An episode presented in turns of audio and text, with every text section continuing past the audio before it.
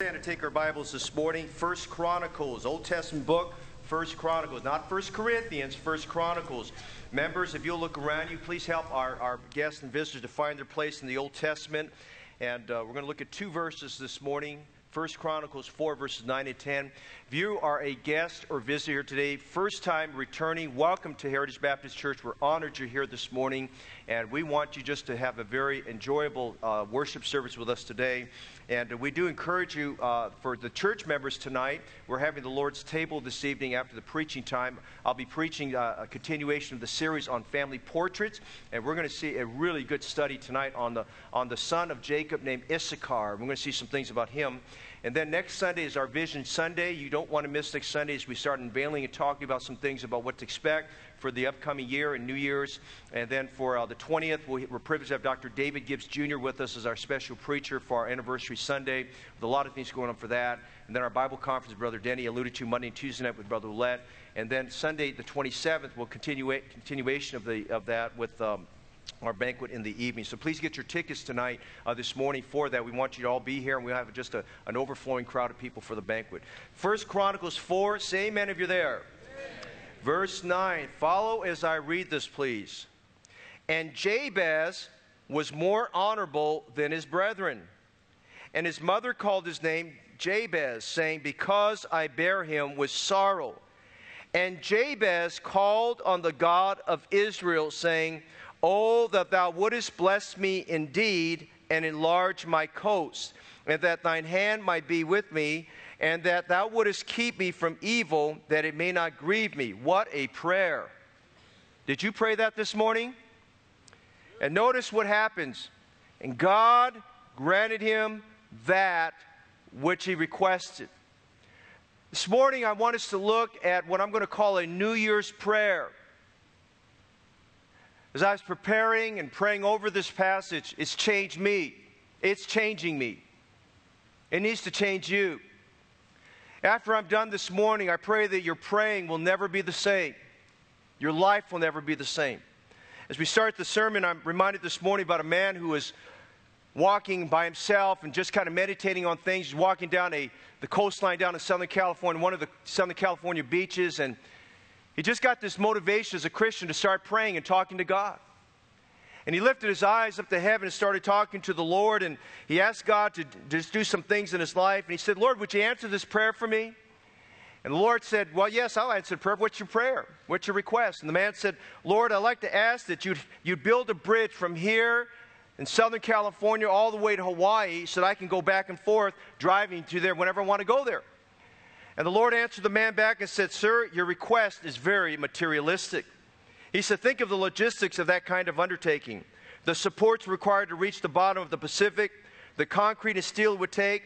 He said, I can do it, but it's hard for me to justify your desire for worldly things. Take a little more time and think about another request, a request that you think would honor and glorify me. Well, the man thought for a few minutes very deeply. He thought, well, I thought maybe God would build a bridge for me. He said, he started thinking for a minute. He said, Lord, I've got a new request. He said, What's your request? He said, Lord, here's my request. Lord, my request is I want you to help me to understand my wife. I want to know how she feels on the inside, what she's thinking when she gives me the silent treatment, why she cries sometimes, what she means when she says nothing, and how I can make my life truly happy. After a few seconds, God looked at the man and says, Do you want the bridge to have one lane or two lanes? and I think a lot of times we think about our prayers, we wonder, will God answer our prayers? But you notice verse 10, and this is the title of our message. Jabez, or as the Hebrews say, Yabez, says, Bless me. Bless me. Lord, bless me. Don't you want God's blessing? Didn't you ask that of God? Bless me. There's some conditions tied to God's blessing. You might be a junior higher, you might be a youth, you might be a, someone's retired. You still pray the same prayer God, bless me. Let's see this morning how this man got his prayer answered from God. Father, bless our service this morning. Come down upon us in a fresh way. Cleanse us from sins and filthiness and distractions. Lord, this morning, cause every mind to be brought captive to the obedience of our Lord Jesus Christ. I need liberty to preach.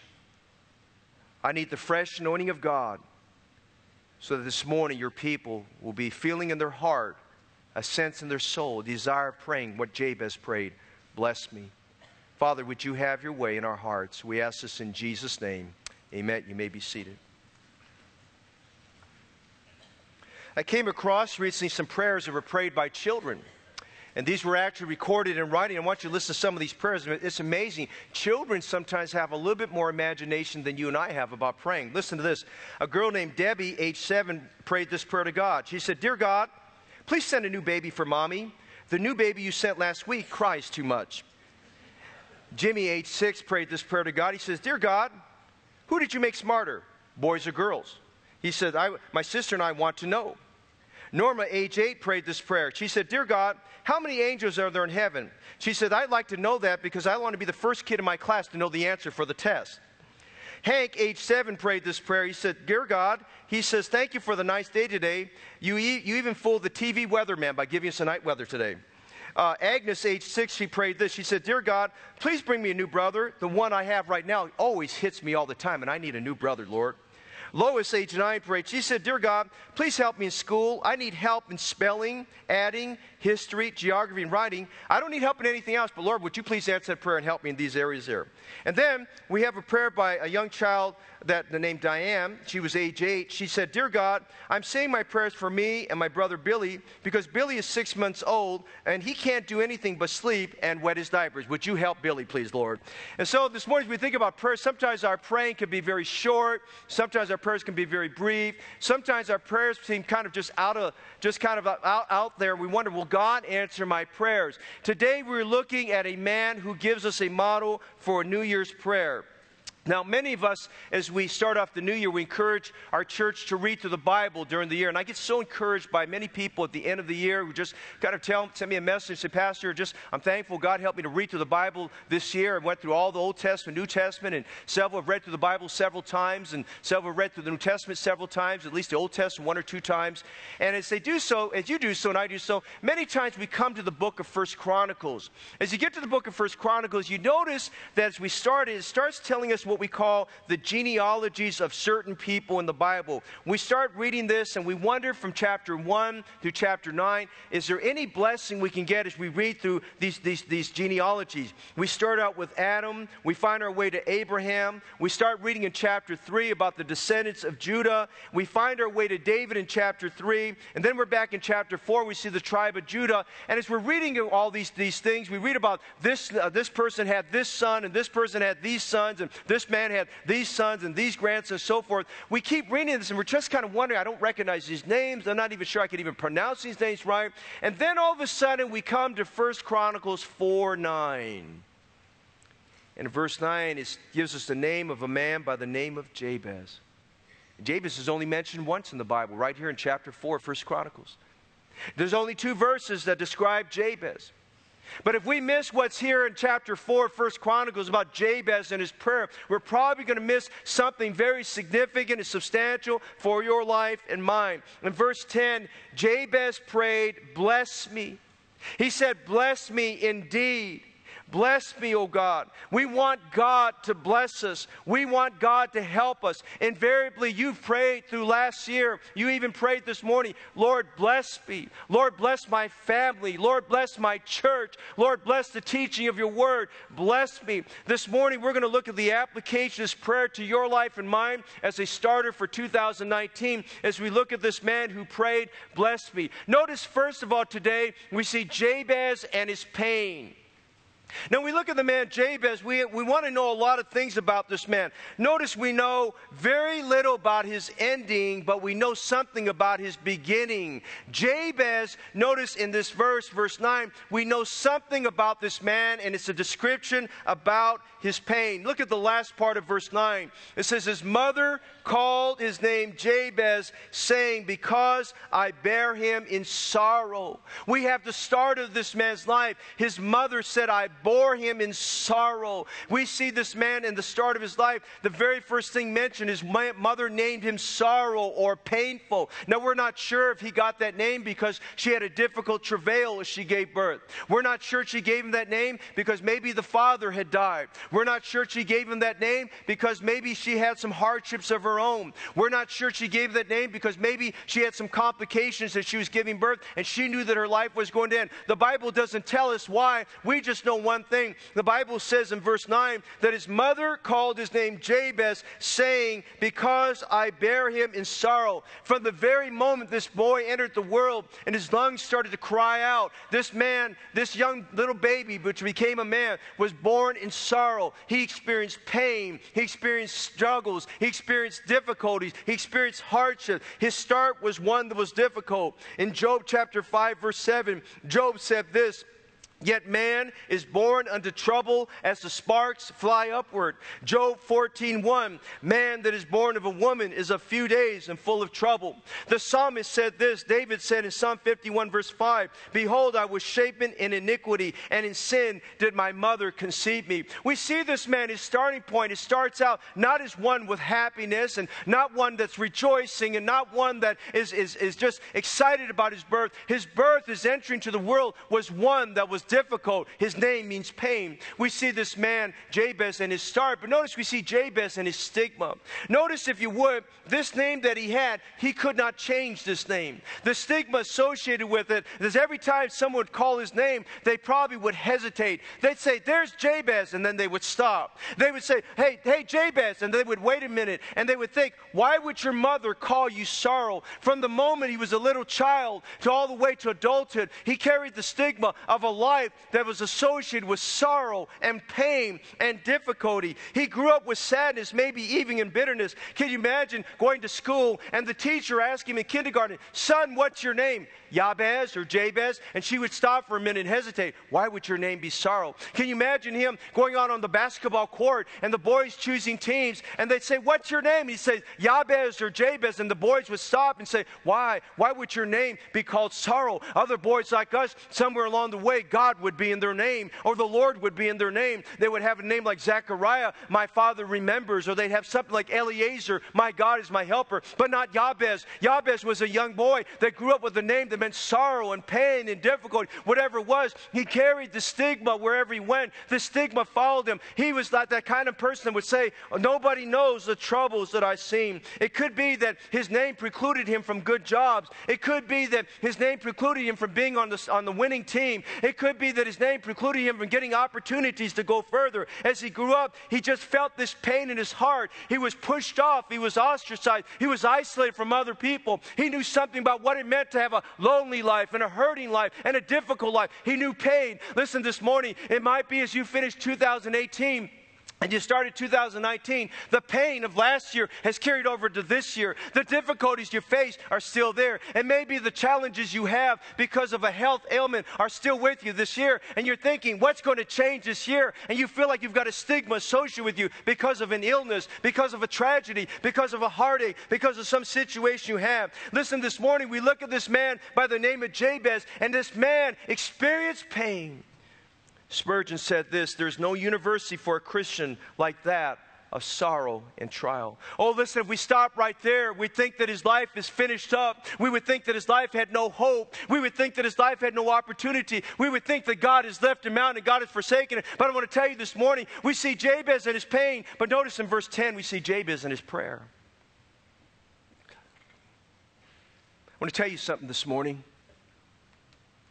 Everyone's going to have trouble. All of us are going to go through suffering.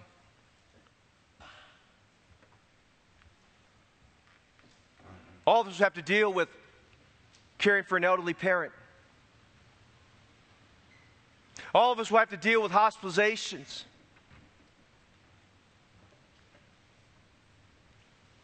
All of us have to deal with the fact that our health will change.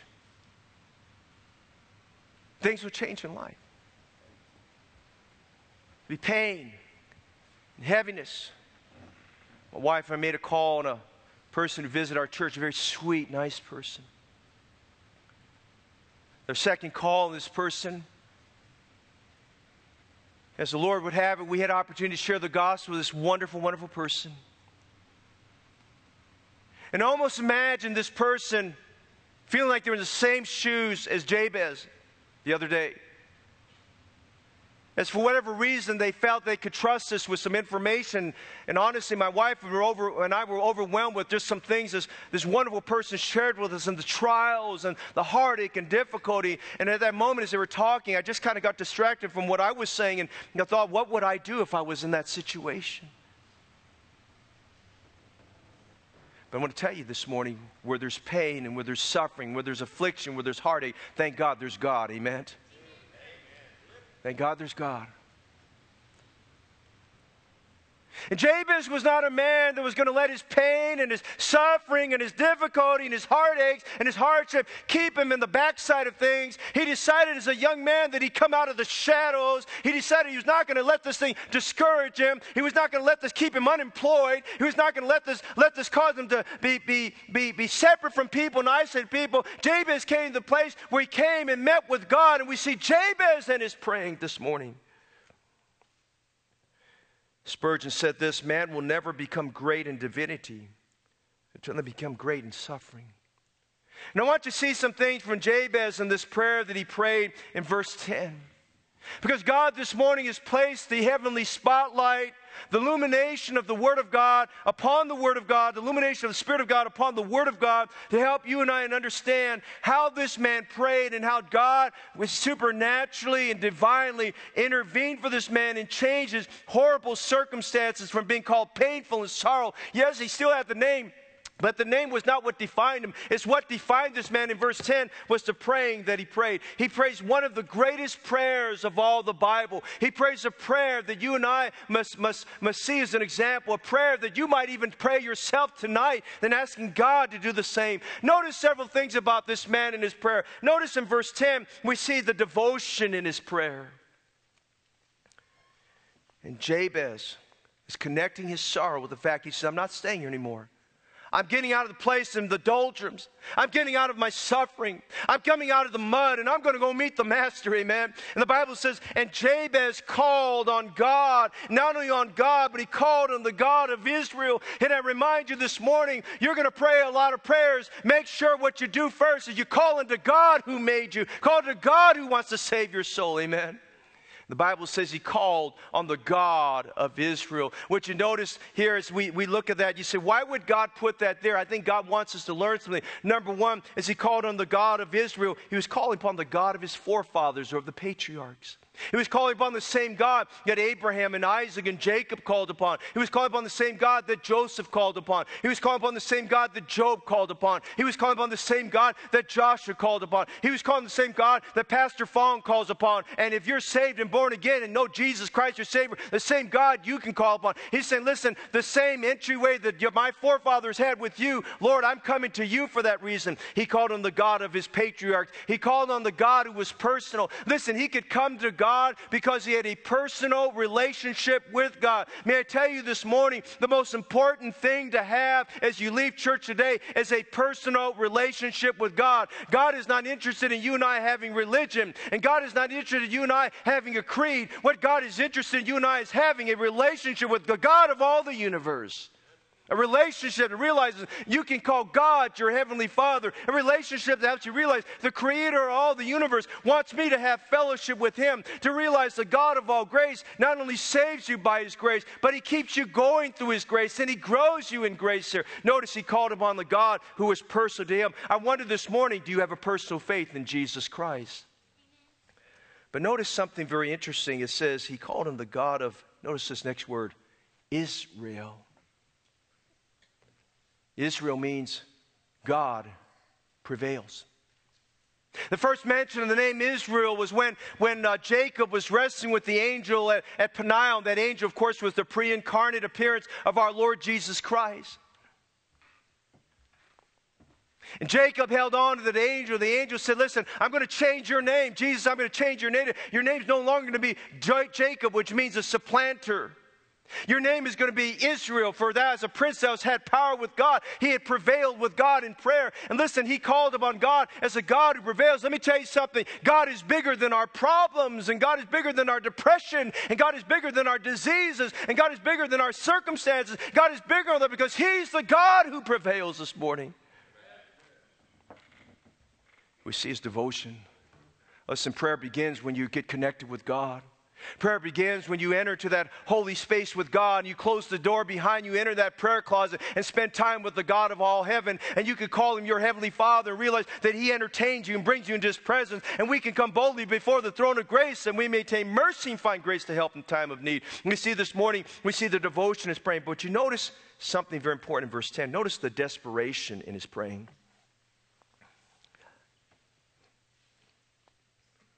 Now, listen very carefully. Oh, oh, his name meant sorrow and pain. Oh, thou wouldst bless me. He wasn't praying a simple, trite prayer when we don't know what to say and we run out of words and our vocabulary is limited and we're not sure really what to say. And so we pray something like this Lord, bless, bless Alan and bless Anthony and bless Daniel and bless, bless Erwin and bless Justin and bless Grace and bless this person and that person, bless Brother Frank and bless Mary. He wasn't praying something there because he didn't know what to pray. He was praying something that was all encompassing. He was praying for something that he needed beyond himself. He was asking God to bless him. He was begging begging God, Oh, that thou wouldst bless me indeed. He wasn't just calling to God, he was begging God, he was pleading with God. He said, Please, God, I need you to bless me. Please, God, I need your power. He was like Jacob who wrestled with the angel of Peniel. And as Jacob held on that angel at that nighttime, all the way through the morning time, the angel said, Let me go. He said, Daybreak is coming, let me go. And Jacob held on to him as a, as a wrestler clinging on to his opponent. He says, I'm not going to let you go except thou bless me. And if you'll notice in your Old Testament, there's only two places where the phrase bless me is used once with Jacob, the other time with Jabez. And maybe perchance that Jabez thought about that incident with Jacob, how Jacob wrestled with the angel down there, Peniel. And Jacob said, I won't let you go unless you bless me. And so Jabez is holding on to God. He said, Oh, that thou wouldst bless me indeed. I won't let you go except thou bless me. He was like the nobleman, who we'll see shortly in our series, Nothing But the Truth. In John chapter 4, this nobleman who was a very aristocratic man, a very rich man, a very influential man, but he got news that his son was dying and he walked 15 to 20 miles from Capernaum all the way there to the city of Cana to meet with Jesus. He walked by himself, he made his way there, and as he met Jesus, he came to him. He said, Sir, come down ere my son die. He said, Jesus, I'm not going to leave you. You've got to come with me. You've got to go back to Capernaum with me. You've got to go with me. He says, Sir, come down ere my son die. This man, Jabez, prayed like that man. He prayed like the Syrophoenician woman who had a daughter who was demon possessed, and she prayed this prayer Have mercy on me, O Lord, thou son of David. My daughter is grievously vexed with the devil. And if you study that prayer in Matthew 15, that prayer of that woman, she was not going to go unless God blessed her. Hey, this kind of praying that's desperate is realizing unless you get the blessing of God, you're a loser. Unless you get the blessing of God, you're not going to make it. Listen, desperate praying is praying in the Holy Ghost. Desperate praying is praying that knows everything is dependent upon God. Desperate praying is praying because there is no plan B. Desperate praying is wrestling with God until He says yes. Desperate praying is praying that works, praying that wrestles, and praying that waits on God. Desperate praying is what changes our circumstances. Desperate praying was changes people. Hey, listen this morning. Desperate praying was changes you and changes me. He said, Bless me, bless me, oh God, bless me, oh God, bless me in my preaching. Oh Lord, bless me in my Bible reading. Lord, bless me in my walk in the Spirit. Lord, bless me that I could be used of you to bring people to a knowledge of your Son, Jesus Christ. Lord, bless me in serving you. Lord, bless me in being a blessing to others. Lord, bless me. Lord, bless me. Lord, bless me.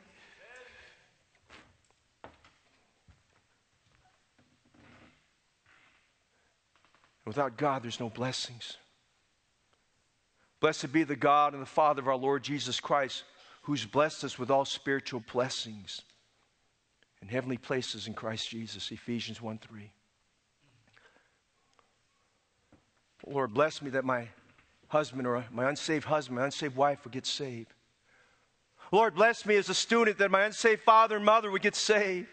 Lord, bless Heritage Baptist Church as we're on the 20th anniversary of this church, that this church would have a breakout time. And God, you would help us expand. Bless us that we'd have, we would, we would plant the DNA of this type of church in church cities all around our area and around the world. Lord, bless that we would see more souls saved. Lord, bless us to have a missionary endeavor. Lord, bless that we'd see leaders raised up. Lord, bless this church that preachers are sent out. Lord, bless this church that we see miraculous answers to prayer. He said, Bless me. Oh, that thou's blessed me indeed. Listen, this morning, you're not going to have God's blessing unless you're serious with God and get a hold of Him like Jacob did, and get a hold of Him like Jabez did, and cry out with all your heart with the sorrow that you have and tears coming down. And you say something like this Oh, that thou wouldst bless me indeed and enlarge my coast. He was desperate. He wasn't going to let God go unless God blessed him. We see the devotion is praying. We see the desperation is praying. Notice something else in verse 10. Notice, would you notice just The daring in his praying. He said, Bless me indeed. Whatever my hand touches, Lord, bless it. Wherever you send me, Lord, bless it. Whatever your will is for my life, Lord, bless it. You young marrieds and you older marrieds, you ought to pray, God, bless our marriage. Bless the raising of our family. Put your hand upon us. And then he prayed something that very few of us pray for. He was daring.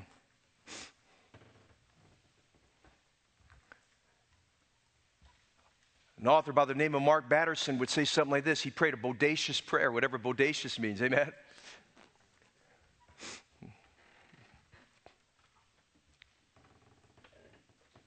Look at verse 10. And enlarge my coast.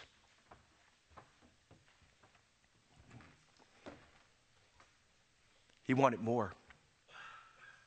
He wanted more. Not for himself, but for God. Last Sunday night, I was preaching about Zebulun, one of Jacob's son, Zebulun. And I said this at the tail end of the message that the Bible describes Jacob said that his border shall extend all the way up to Zidon. And when that prophecy was given by, by Jacob to Zebulun, they were down in Egypt. Now, Egypt was way down south, down over here. Zidon, which became a very, which was tied to Tyre, Tyre and Zidon, were Gentile cities that, as you read the New Testament, actually as you unfold from the Old New Testament, was were very prominent cities commercially and every otherwise. In fact, they, they figure very prominently. God put his judgment upon Tyre and Zidon because they wouldn't believe on him. But Zebulun, his father Jacob said, okay, we're down here in Egypt. And Zebulun at that time had no idea that how they would get into the promised land because that would be 440 years later. But he said, You know, Zebulun, because, because of your faithfulness, he says, Your reach or your border will extend all the way up to, to, to Zidon. And if you take your map, that's well over 200 miles that he stretched. He says, Listen, you're not going to be centralized, this little village down here that we're at here in Egypt. He says, I'm going to extend your borders, I'm going to extend your reach all the way up. Watch what he's saying here. He's saying here to Jabez. Jabez saying to God, Jabez said, Lord, enlarge my coast. He says, Lord, I, am not content with just being just right here like that. Uh, Lord, I want you to do something with me. Lord, I want you to bless me. Lord, I want you to do more. He was asking God to do more for his life. He was asking God to enlarge his territory. He was, he was praying boldly. He was asking God courageously, do something with me. Hey, listen, I don't care what kind of year you had in 2018. Maybe we need to venture out in 2019 and pray like Jabez, Lord, enlarge my coast. Lord, help me to see more done. Help me to do more in 2019. Help me more Bible reading. Enlarge my coast in Bible reading. Enlarge my coast in praying. Enlarge my coast in influence for Christ. Enlarge my coast in seeing people saved. Enlarge my capability to serve you more. You say, Pastor, I'm a year older and I feel a year slower. Praise God. Ask God to enlarge your coast. Amen. You can ask God to enlarge your capability, enlarge your, your ability, enlarge your, your, your, your energy, and enlarge your capability, your thinking, your time, that more can be done. Yes, and Jabez was not content with just praying for the blessing of God. He said, Lord, I need more. Bold praying is praying for more. Bold praying is praying for enlargement. Bold praying is praying for expansion. Bold praying is asking God to pour, pour out a blessing to you that you cannot contain. Listen, over 90 19 years. That's been one prayer we've been praying for this church that God, you'd give us more, enlarge our coast. We started out there at the little area there in Oakland, Chinatown, at the Asian Cultural Center, not really knowing where we'd go. We just thought we'd be an Oakland centralized church. God moved us from there to East Oakland, and we started to branch out there. We kept on praying, enlarge our coast. God took us over here to San Leandro, which is a miracle property to itself. God has brought us over here, and after several months, God opened the opportunity for us to purchase this property when we had no money. And listen, today, now God is expanding our coast. We've got people coming from as far as Petaluma and Cupertino. We've got people coming down from Mountain House and Livermore. We've got people coming down from San Jose, Santa Clara. We've got people coming from all over the area. God's enlarged our coast. We've got families that are coming up to me and saying, Pastor, would you start a church in this area? Where we drive an hour in, can we start a church that area? Hey, that's good praying. We need to pray for God to enlarge our coast, enlarge our borders, and do more for God.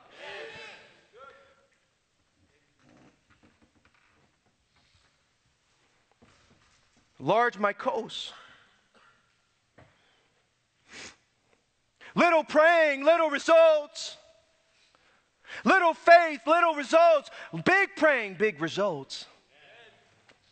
Faith praying, big results. From the very get go, we prayed for property. And those of you new to the church, you, you, have, you weren't there.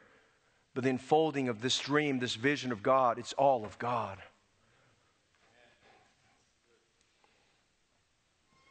It's all of God. Prayed for power, and God blesses. Praying for people, and God blesses. We're praying for laborers, and God blesses. Praying for souls to be saved, God blesses. My wife and I met with one of our members, Cindy Wong, a few, few years ago. And she had just graduated from college, and Cindy was one of our young ladies. She's engaged to get married to Carlo Pineda, and I think they're going to be a great serving couple. And um, she, she, got, she got reached and saved through our, one of our first children's ministries, our Chinatown Bible Club that we had at that time down in the Oakland Chinatown area. And despite a lot of her friends not sticking out, Cindy stayed faithful. She graduated from college. She met with my wife and I, and we were praying. And I don't know, for whatever reason, I said, You know, Cindy, your mom's come to church off and on. I said, We're going to pray for something bold and big. We're going to pray for your mom and your dad to get saved. And you could tell by the look of her face that it's not that she didn't believe, but she thought, Pastor's so hard. Mrs. Fong is so hard. Their mind is not thinking about the things of God like we would do. And just, I said, let's pray for God to do that. And two years ago on a Friday afternoon, Cindy worked it out. She could get off of work, and we met her at her home, and she kind of she introduced us to her mom, and her mom was busy preparing. She had a meal she was doing for people, and we thought, whoa, man, we came at a wrong time. She's just this lady's in the midst of just preparing a sumptuous meal for family and relatives, and, and we thought it wasn't going to be a good time. But she said, hey, I'm glad you came, and she said, I'm busy cooking, but I'm going to take some time to talk to you. And I'm thankful on that Friday afternoon. It was about 4:30 in the afternoon. We had sat down on the couch, and she just kind of put her cooking aside and put everything on simmer, and we got to explain to her what it means to be saved and how to get saved and that we have sinned and Jesus died for all of our sins and she could be saved right then and there. And I thought Mrs. I thought Lena would give us a little bit of pushback, but Lena said to Mrs. Fong, she said, Mrs. Fong, I'm ready to get saved. Can I get saved right now? Amen. Well, we told her after she got saved, she comes off and on because she works on Sundays. And we said, Well, we're coming after your husband next. She said, Pastor Fong, my husband's going to be tough because my husband's never been to church before and, and he's just a hardworking guy, but he's going to retire next year. And we'll just, we'll, we'll see about that. We kept on praying, kept on praying. Hey, this past summer, we went to go see Mr. Wong and caught him at an opportune time. He sat down with us and God had worked out after he retired. He started watching Chinese TV. And of all things, he happened to watch a gospel program on Chinese TV, if you can imagine that. Amen gospel program on Chinese TV. And I'm not sure where everything was preached, but there was enough gospel that it planted a seed in his mind. He heard the word of God, and God planted a seed in his mind. As we sat down, he started to realize he was a sinner, needed to be saved. And I'm glad to tell you, Cindy's father got saved this summer. Bold praying, large my coast. Look, I'm talking to some high schoolers and college students, and you look at your school, whatever school it may be. It may be San Leandro High or Dublin High, or Livermore High. It might be Oakland High. It might be Oakland Tech High. It might be one of the charter schools around here. And you wonder, I'm just one voice, and the school isn't against what we believe and what we're all about. And you say, I go to UC Berkeley, and I go to UC Davis, and I go to San Jose State, and I go to Chabot College, and I go to Merritt College, and I go to Ohlone College, and I go to whatever. And you say, I'm just a lone voice among thousands, thousands, thousands. Hey, I have a dare, dare, dare you this morning to step out and say, God, enlarge my coast. Let me get past my little six units and past my little 14 units and my classes here. And God, use me to be a student missionary reach students for the glory of God. Enlarge my coast. We see the devotion is praying. We see the, the uh, desperation is praying. We see the daring is praying. Would you notice something else? Would you notice the dependence in his praying? Now, this is where a lot of our praying needs to model him. We pray for the blessing, but we leave something out. And he said in verse 10, uh, verse 10 Large my coast, and that thy hand might be with me.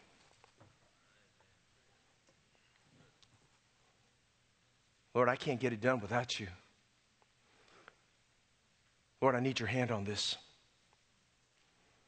I need your hand of blessing. If you want your marriage to make in 2019, you need God's hand on your marriage. You want God's hand on your studies, you need God's hand on your studies.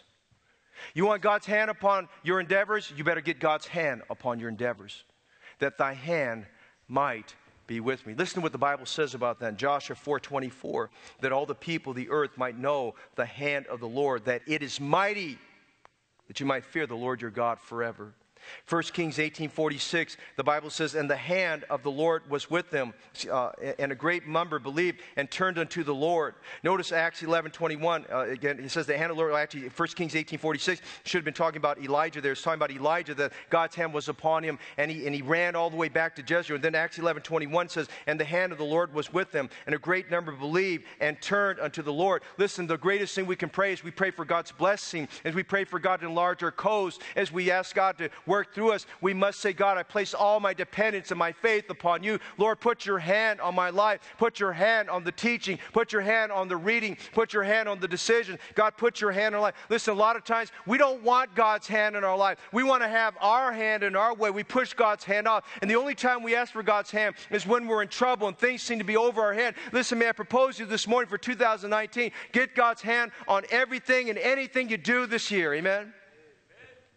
Anything and everything you do this year to get God's hand upon it. Do you have God's hand in your life? Don't you want God's hand in your life? Then notice something else in verse 10. There was the dependence in his praying, but notice the defensiveness in his praying. Now, he knew what he was praying for was large, extraordinary. We'd say, the kids would say, humongous. Great. Nobody in his generation prayed a prayer like because we don't see any of the prayers recorded like, it, like that in his generation. But he knew something about his human nature.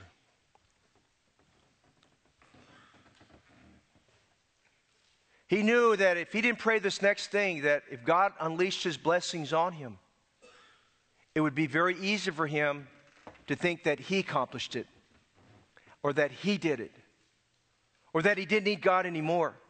And so you notice he's praying defensively. He says here, and that thou wouldest keep me from evil, that it may not grieve me. He was praying that God would, would, would he began his life in sorrow, but he said, I don't want to end it in sorrow. He said, I'm, ta- I'm, I'm the things are changing today. By what I'm praying, he requested God to keep him from evil. He's like how Jesus taught us to pray in Matthew chapter 6. He said, Lead us not into temptation and keep us from evil. Lead us not into evil. He's saying, Lord, don't let me fall into evil. Don't let me become covetous. Don't let me get, let these blessings of God become an idol in my life. Lord, don't let me forget you. Lord, don't let me think was the dollar signs increase and the and the and the and, the, and the decimal point kind of moves so that it's more favorable to me. He says, Don't let me get to the place where I forget you and I forsake you. Lord, keep your hand upon me that I might not see evil. Lord, keep me from evil that it may not grieve me. Lord, keep me from bad choices. Lord, keep me from bad decisions. Lord, keep me from bad association. Lord, put your hand upon me and keep me from evil that it may may not grieve me. He was praying for God to help him. Listen, as we look at Jabez, we see a man who prayed a personal prayer.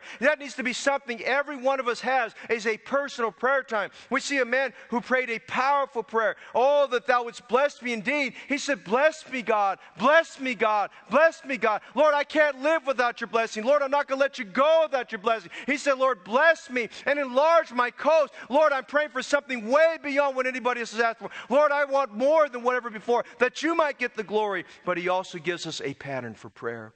And it might be this morning that as we sit here thinking about that desire, maybe God is stirring a thirst in our soul, a desire inside of our heart to pray for God to bless us and enlarge our coast. And definitely that should be the prayer of every member of Heritage Baptist Church that God would bless us and enlarge our coast. May we say with that, we, we, we, we put a caution around that and circle it with the idea we say, Lord, keep thy hand upon me, that, it, that you would keep me from evil and that it may not grieve me. Oh, may God help us today to realize we see the prayer of Jabez. You don't have to be defeated and you don't have to remain in your suffering. And you don't have to be someone who's trodden down upon. You can get up and you can pray and you can seek the God of heaven. The Bible says that Jabez prayed to the God of Israel. And I'm telling you this morning, the same God that Jabez prayed to is the same God you and I can pray to this morning. Well, we see Jabez and his pain. His name meant sorrow.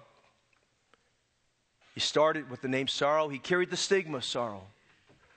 We see Jabez and his praying. There's devotion in his praying. He was desperate in his praying. He was daring in his praying. He was dependent in his praying. He was defensive in his praying. But notice, would you notice something else in verse 10?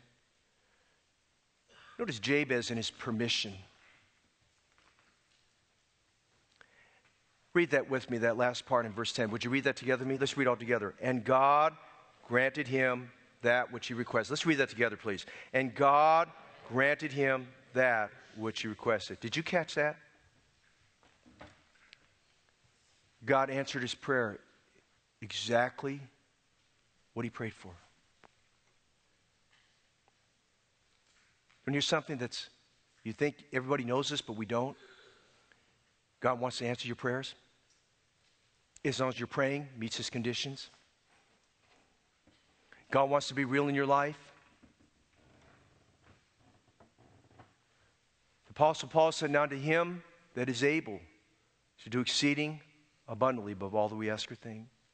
Paul wrote in 8, Romans 8 31 32, What shall we say then to these things? If God be for us, and he is for us, if God be for us, who can be against us? He that spared not his own son, but delivered him up for us all, how shall he not with him also freely give us all things? God granted him that which he requested. Consider what the Bible says about answers to prayer. Jeremiah 33 3, Call unto me, and I will answer thee. Aren't you glad about that this morning? Amen.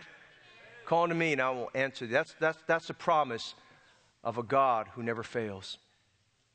And you have to read that in the context when God gave that promise. That was a difficult time because Israel had just started going into Babylon for 70 years of captivity. Call unto me, and I will answer thee and show thee great and mighty things which thou knowest not. Look at John 14, verses 12 to 14. Verily, verily, I say unto you, he that believeth on me, the works that I do shall he do also. Greater works than these shall he do, because I go to the Father. And whatsoever you shall ask in my name, that will I do, that the Father may be glorified in the Son. If you ask anything in my name, that will I do. 1 John 3 22. And whatsoever we ask, we receive of him, because we keep his commandments and do those things that are pleasing to sight. John 15, 7 and 8 says, If you abide in me, my words, words abide in you. Listen, you shall ask what you will, and shall be done unto you. Here is my Father glorified that you bear much fruit.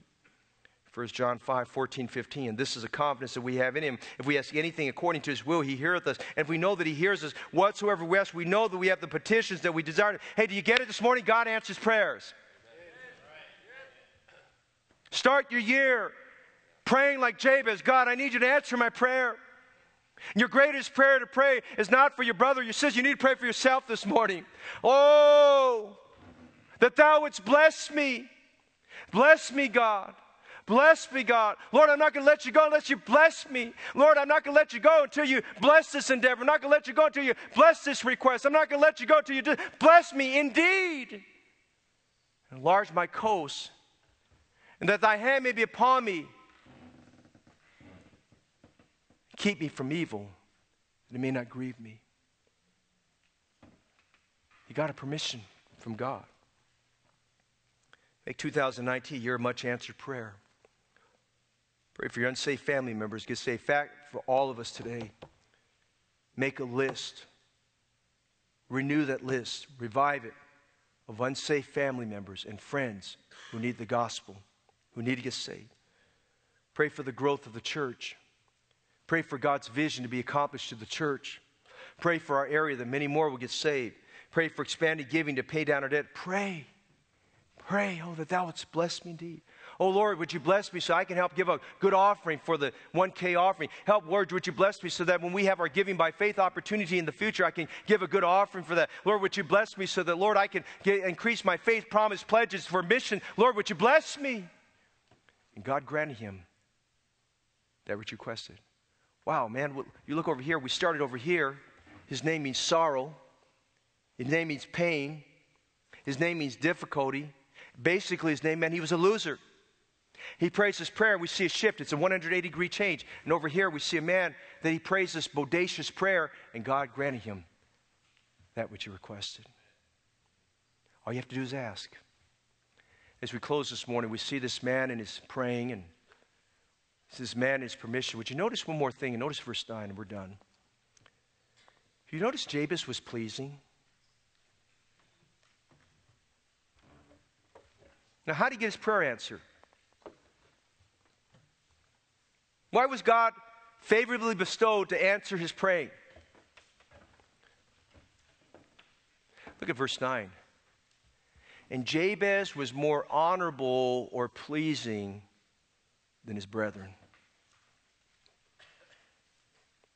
Let me say two things. I'm done with this. One, our life must be pleasing to God to pray a prayer like this. And our life is pleasing to God when we pray a prayer like that. On one end, we must realize that whatsoever we ask, we receive of Him because we keep His commandments and do those things that are pleasing. God has, God has no reason to answer our prayers if we're not living for Him. Amen? God does not have to answer our prayers if we're not living for Him. Because if you consider John 14, he says, Whatsoever you ask the Father in my name, that will I do, that the Father may be glorified in the Son. If you ask anything in my name, that will I do. You say, Well, I, I asked in Jesus' name. Yeah, but you forgot about verse 15, because verse 15 says, If you love me, keep my commandments. Obedience, compliance, a cleansed heart are absolutely necessary and you know something else I read about this? Look again. Jabez was more honorable than his brethren. You know what? Here's a, here's a guy, everybody talked down on him. Everybody criticized him. People talked behind his back. People didn't, nobody wanted to be his friend. You know what I, what I, like about this man? It says he's more honorable than his brethren. He didn't let the scuttlebug and the criticisms and the scorn and all that junk affect him where he got bitter with people. He just decided, you know what? I've got adversity in my life, but I'm just going to keep living for God. Amen? I'm going to keep living for God. So I'm more honorable than his brethren. Hey, listen, you're going to get discouraged in the Christian life, and you're going to get, someone's going to disappoint you, someone's going to hurt you. Just be more honorable than your brethren. Amen? Don't let discouragement keep you out of church. Don't let sin keep you out of the church. Don't let disparaging things keep you out of church. Don't let your imagination run wild and get a perception everybody's against you. Everybody's not against you because God is for you.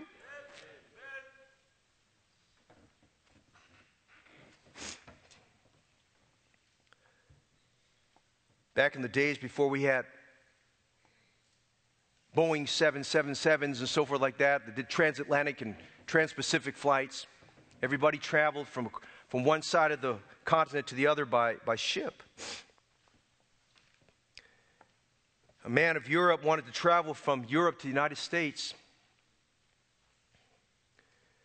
Man did not have a well paying job. But just like his family members who had immigrated before him, they came to the land of opportunity. And he dreamed and thought about coming to America as a place of opportunity where he could make a living and apply for immigration status here, residency status, and ultimately citizenship status. And he thought about that. But this man was, did, didn't have, wasn't very well to do. And so he saved and he saved and he saved. And finally, he saved enough money to buy a ship ticket to go from Europe all the way to America.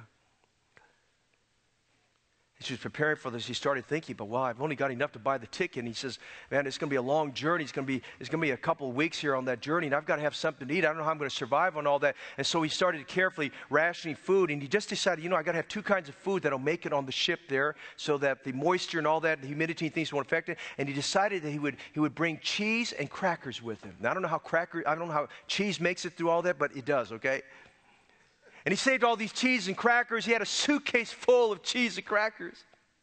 And he boards the ship and he gets on there. He says, Okay, I got to be careful. And he started looking what he had. And he started rationing. He said, Okay, I'll eat this for breakfast, I'll eat this for lunch, or eat this for dinner. I've got to be very careful when eating these small portions because I won't have enough there. And after the first day, he started noticing as he was eating, he was okay. But after the first day, he started noticing that everybody else on the ship made their way to the, to the deck area where people got their meals. And he thought, well, where are these people going? And he went over there and he looked through the window and he saw these people sitting at these, these tables where there's white tablecloth and they had silverware and plates and, and they were being fed sumptuously food. And he said, man, I wish I had enough money to buy, buy a meal there and I could eat it with these people there. But he said, I just got to eat my cheese and crackers. And so he went back in the corner there while everybody else was enjoying their meals. He was eating his cheese and crackers. Four or five days went by and if you're like, you're like me, I mean, I don't know about you, but I know man Jesus said man should not live by bread alone. Amen, you know? And if man cannot live by bread alone, I guarantee you, man cannot live by cheese and crackers alone. Amen? This man started looking after four or five days, after three meals a day of cheese and crackers. He looked at that suitcase full of cheese and crackers, and he says, I've had it with cheese and crackers. He said, I don't know if I can eat any more, but I've got to do this, or otherwise I won't make it to America. And one of the passengers on the ship took pity on him and looked at this man and went up and said, Sir, what are you doing? He said, What do you mean? He says, You know, all of us are going over here to the ship deck. We're going over here to over here in the, the, in the dining room, but we're all eating here three times a day, breakfast, lunch, and dinner. We can go here and get, get our, our snacks and so forth there. And they said, Sir, what are you doing? You've been eating these cheese and crackers. He said, You don't understand. I only had enough money to buy a ticket to buy to get on the ship. And so I prepared myself that I filled a suitcase full of cheese and crackers. And he said, I only had enough money to buy a ticket to get on the ship. And the man said this to him. Sir, don't you realize that the meals are included in the price of the ticket? Your meals have already been paid for. You want to hear something this morning? When you get Jesus as your Savior, you have a direct access to the Father in heaven for answered prayer. Everything's paid for. Amen? And a lot of us are like this man. We think God is limited and we think God is not powerful. We think God can't do it and God can't take care of our need. And so we kind of get ourselves in a corner there with a suitcase full of cheese and crackers and we're subsisting on less than the best and we're living below the poverty line level of God's blessings and God's economy. When God says, call to me and I'll answer thee and show thee great mighty things which thou knowest not. We have a God who wants to answer our prayer. We have a God who says, won't you pray, bless me and enlarge my coast. But instead we want to sit in a little corner because we don't believe God is able. I'm going to tell you this morning as we start this year, God is more than able. It all comes with the price of the ticket. And the best part of it is Jesus paid the price for you. Jesus died for your sins. Why would anybody in the right mind try to work their way to heaven there's not enough good works we can do to get into heaven. The Bible says, For by grace are you saved through faith and not of yourselves. Listen, it is the gift of God, not of works. You'll just be like that hamster going in the circle. You're going to keep doing good works. There'll never be enough good works to get you there. Listen, it's paid in full, it's taken care of. Faith alone in Jesus Christ saves you from your sins and gets you to heaven. He paid it all. And I can't think of a better Sunday than the first Sunday of the year Open your heart. Say, Jesus, I need you today to save me. I don't understand everything, but I'm putting my faith and trust in you alone to save me from my sins, to bring me into your family, and to give me the gift of eternal life. Christian, would you pray, bless me? Or are you just going to leave and just be like that man, just subsisting on cheese and crackers? Not Jabez. Bless me. Bless me. Bless me. Bless me. Bless me and enlarge my coast. Father, this morning,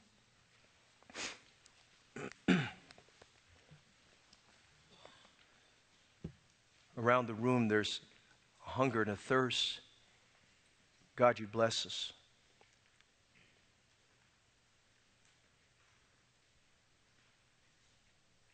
We would remove the ceilings, the walls, the things impeding us. Lord to God, I pray this morning, hundreds and hundreds of us today would make the prayer of Jabez the prayer of our life. Oh, God, that thou wouldst bless me, enlarge my coast, and that thy hand may be upon me, and thou, thou wouldst keep me from evil, not grieve me. How many of God's people this morning would say, Pastor, pray for me? God spoke to me today. The prayer of Jabez is my prayer today. You'd raise your hand and say, Pray for me. The prayer of Jabez is my prayer. Certainly, more people want God's blessing than that. Certainly, more people want God's blessing than that. Are you praying, God, bless me? Bless me? Little praying, little blessings, little faith, little blessings. You can put your hands down. Mommy would say this morning, Pastor Fong, I'm not sure I'm saved and going to heaven. I've put it off, I've put it off, I've put it off. I want to start this year right. I know I'm a sinner. I know Jesus died for my sins and rose again from the dead. I'm open this morning to exercising faith and calling on Jesus to save me. Would you pray for me? I need to, I need to get saved. Would you pray for me? I need to get saved today. Anyone like that? Some here today, you're not sure you're saved, but you know you need Christ today. When you give the invitation, let's start the year off right. It ought to be husbands and wives and families, high schoolers together, college students together, young adults together, ladies together, men together. Ought to be that we just make our way, standing or kneeling, at the front of the altar and saying, God, my prayer this year is that you'd bless me. Husbands, lead the way. Husbands, lead your wives. Single parents, lead the way. Single people, lead the way. Lord, bless me. Lord, bless me. Lord, bless me and enlarge my coast. Let's not delay. As I give the invitation just a moment, you come and let's pray that prayer. God, bless me. Father, have your way this morning. Bless us, we pray indeed. Enlarge our coast. Lord, I pray you help us to imagine what God you can do. Give us a renewed vision for our life, for our ministry, and what you can do. Lord, bless me indeed and enlarge my coast. I pray for this in Jesus' name. As we stand, you make your way forward. Come together, whoever you need to come with. Let's find our way, standing, kneeling, whatever it may be. Come and pray. Lord, bless me indeed. Lord, bless me indeed. Come this morning. Lord, bless me indeed. You have some people you need, you, you're burning for, they get saved. Pray, Lord, bless me indeed. You have a health struggle, some difficulty. Lord, bless me indeed. Lord, bless me indeed. Would you pray that? High schooler, would you claim your campus? College student, would you claim your campus? Those who work in a corporation somewhere where you can have influence for Christ, would you pray that prayer? Lord, bless me indeed and enlarge my coast. Maybe you live in a city far away from here. Lord, bless me indeed. Enlarge my coast. Help me to do something to reach our city. Lord, bless me indeed enlarge my coast. We'll wait just a few minutes longer. Many have come. How about you today? Many are praying around the, around the room. Lord, bless me indeed. The Bible says Jabez was more honorable than his brethren. Maybe there's something that's blocking and hindering us from seeing God answer those prayers. Today, let's make sure we are honorable like Jabez. He prayed to the God of Israel. God is a God who prevails. God is more than able. How about it this morning? Bless me indeed. Bless me indeed. Enlarge my coast.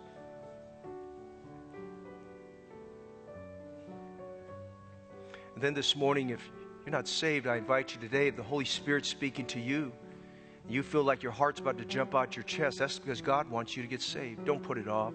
Call on the Lord of glory who can save you today. Simply tell Jesus, you know you're a sinner, needs to be saved. Ask Him to save you today. Father, around the room this morning, thank you for your people listening so attentively on this first Sunday of the year. Lord, we have a great yearning desire that you'd bless us indeed and enlarge our coast. Father, thank you for Jabez. Thank you for his example. Thank you for the model he leaves us. Thank you, Lord. There was a yearning in his soul that God, you do something great in his life. Do something great for us.